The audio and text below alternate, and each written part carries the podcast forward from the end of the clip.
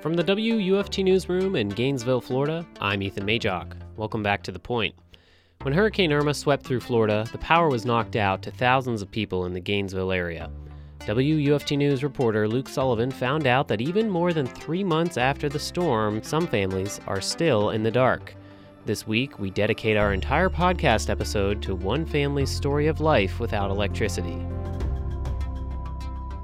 A home is a different place when the lights go out. Once familiar hallways and rooms navigable by instinct alone become dark, confusing labyrinths, their bright and warm colors reduced to flickers of detail revealed by weak candlelight.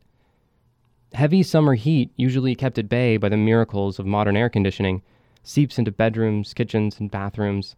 Air stagnates and seems to stick to your throat when you try to breathe. After Hurricane Irma, over 60,000 GRU customers lost power. Just over a week later, GRU had the number of their customers without power down to 349.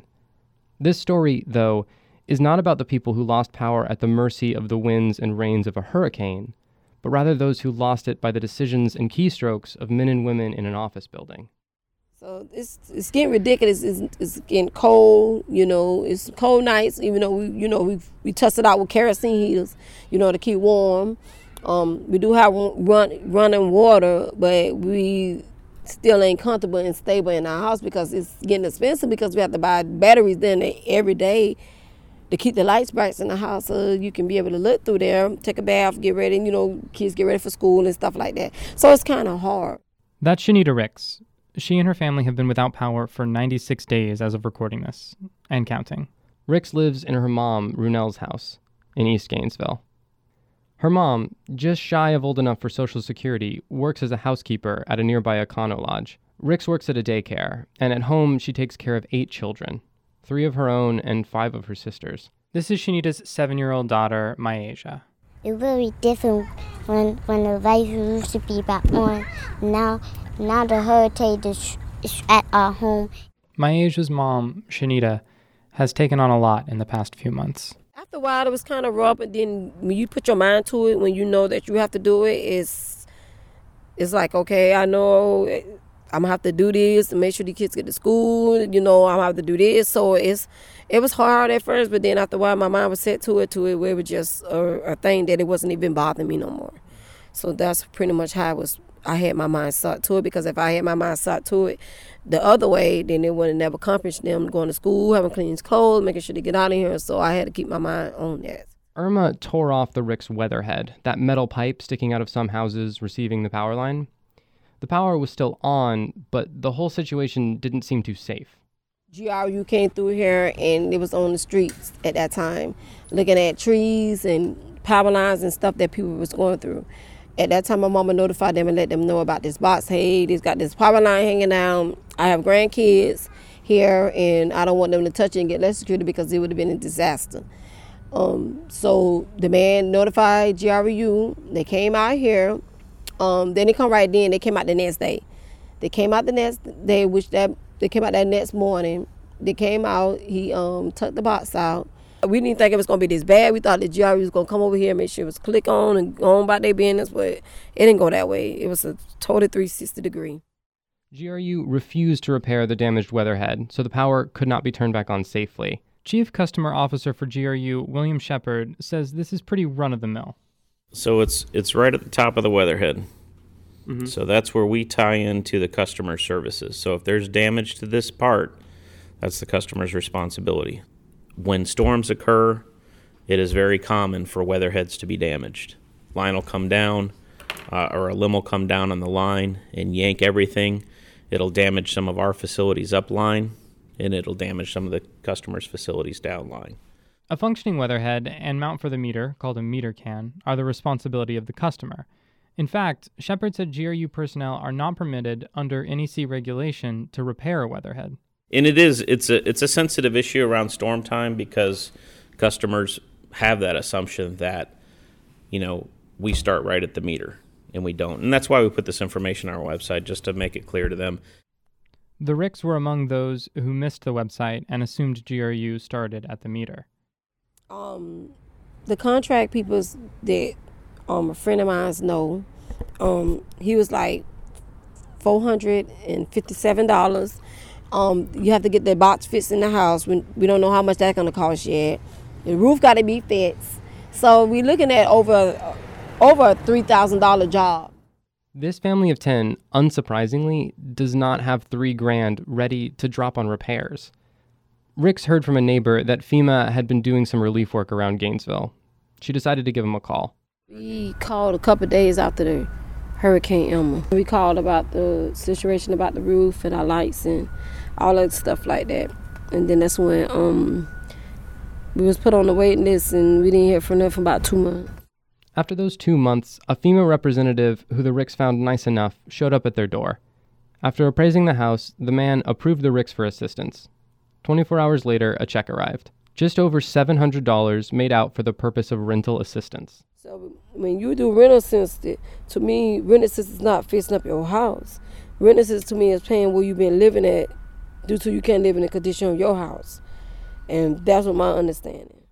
Expecting that to be the beginning of the relief they needed, the Ricks distributed that money to friends and family who had helped them out in those two months. In the meantime, FEMA said they would send an application for the Ricks to apply for aid. Shanita walked me through what they told her to expect. Yep. Um, so you're still waiting on the application. You'll have to fill out the application, get all the receipts for the contractors that you're planning on using, Mm-hmm. organize all of that, Yeah. send it back to them. They'll Mhm. take up to 90 days to process it, Yes. and then they'll send you a check. Uh, direct deposit, or however it goes. That's ridiculous. I know. I know. Ricks sat in wait to tackle this task on top of everything else on her plate. Then a rather unexpected problem. A week passed, and then two, and then three. No application. FEMA's been quiet since then. In early November, the phone rang.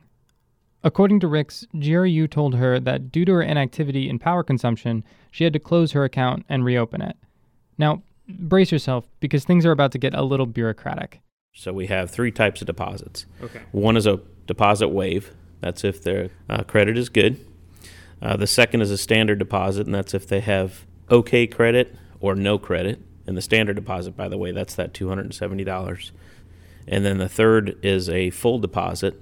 The full deposit is if they have bad credit history, and we're going to charge them two times the average usage at that particular location that they're turning on, or the standard deposit, whichever is larger. So, in closing her old account, her previous deposits for electric, water, and wastewater were refunded, totaling $748.27. This was absorbed by a $938.81 unpaid balance on that account. Runel paid the remaining $190.54 and the account was closed. The new account was opened just for water and wastewater. But new accounts come with new deposits. The deposit actually is gonna. It's like I'm doing it, It's like saying that you never had service with GRU, and it's like you starting back over. You run a credit check.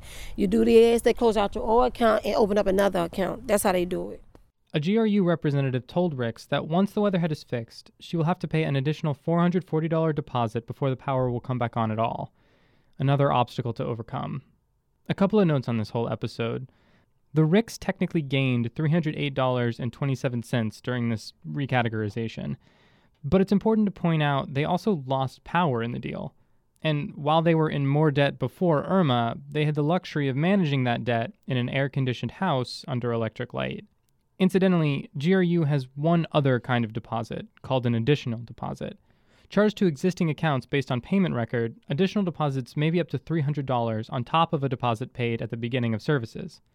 With the costs racking up, the Ricks have to be aware that the risk of non payments may have even more expensive consequences. You go to a restaurant, you get your bill, um, you tell your waiter that you can't pay it, and the restaurant charges you another deposit on top of your check. I just feel like that I'm missing where the where the additional deposit is helping people pay their So bill.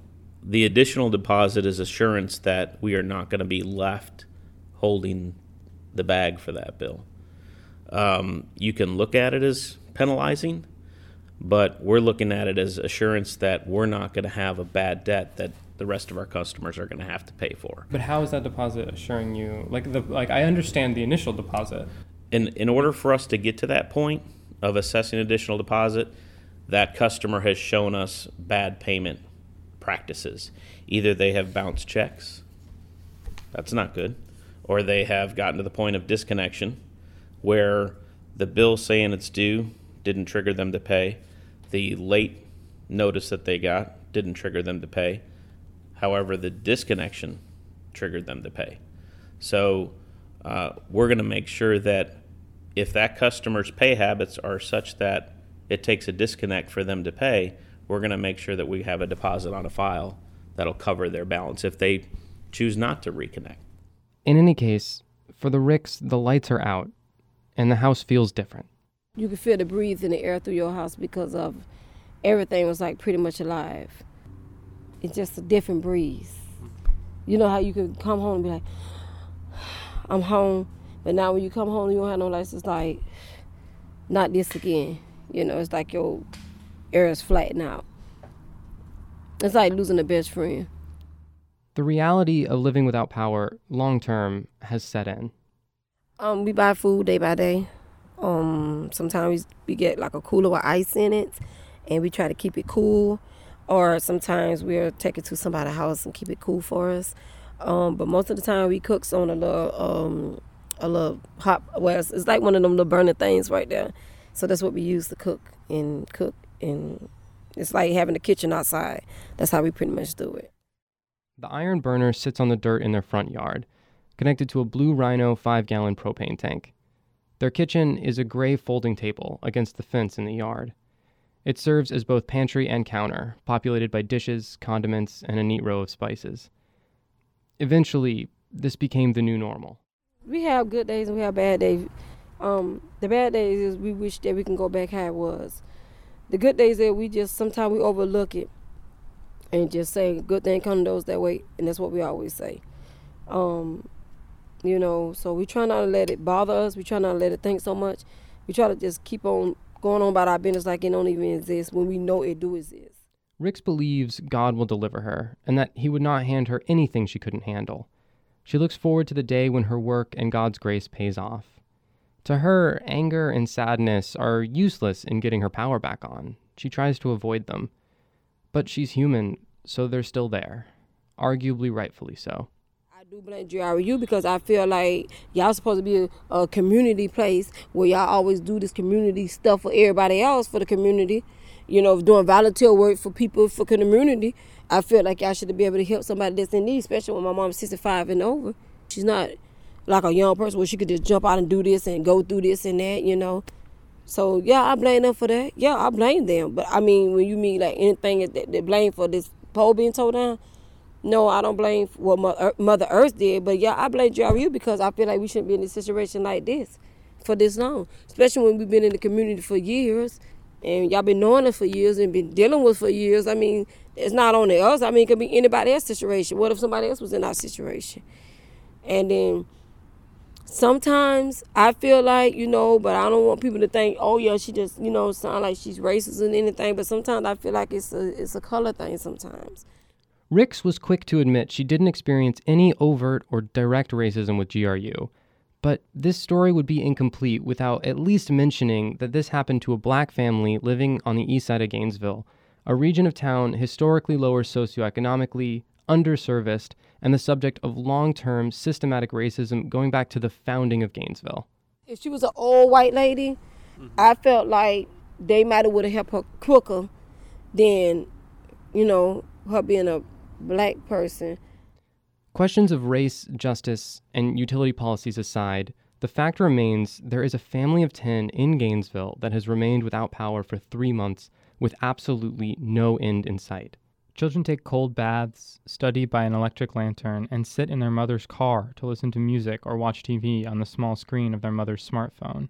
Shepard from GRU says that helping one family could be the beginning of a slippery slope. If GRU was to come in and say, you know, we understand your troubles, uh, we understand your issues, let us fix it, there are probably somewhat five or six thousand that would have that same circumstance. One, we're not electricians, believe it or not the um, regulatory restrictions keep us from working on the secondary. And the secondary starts at that weatherhead. So it takes a licensed electrician to work on that. Uh, so we're not electricians. Second, uh, that amount of money that every other customer would expect for us to pay would now be putting that much burden on the other 95,000 customers. So again, it's another balancing act, only this time it's it's more of a regulatory nature. It is the needs of the 95,000 that outweigh the needs of the Ricks. Myasia is Shanita's seven year old daughter. She has some thoughts on the situation. Um, till not good. Not good. What what's changed for you? What's different? Um, I wish the light would be back on so we watch TV and stuff. She and her family are surviving in this different place, but all they want is to find their way home and turn the lights on. Luke Sullivan, WUFT. You can see photos of the Rick's living situation at our website, wuft.org. Thanks for joining us this week for The Point. If you haven't already, please subscribe to us wherever you get your podcasts by searching WUFT and get our newsletter from wuft.org slash The Point. Have a great weekend, and we'll see you next Friday.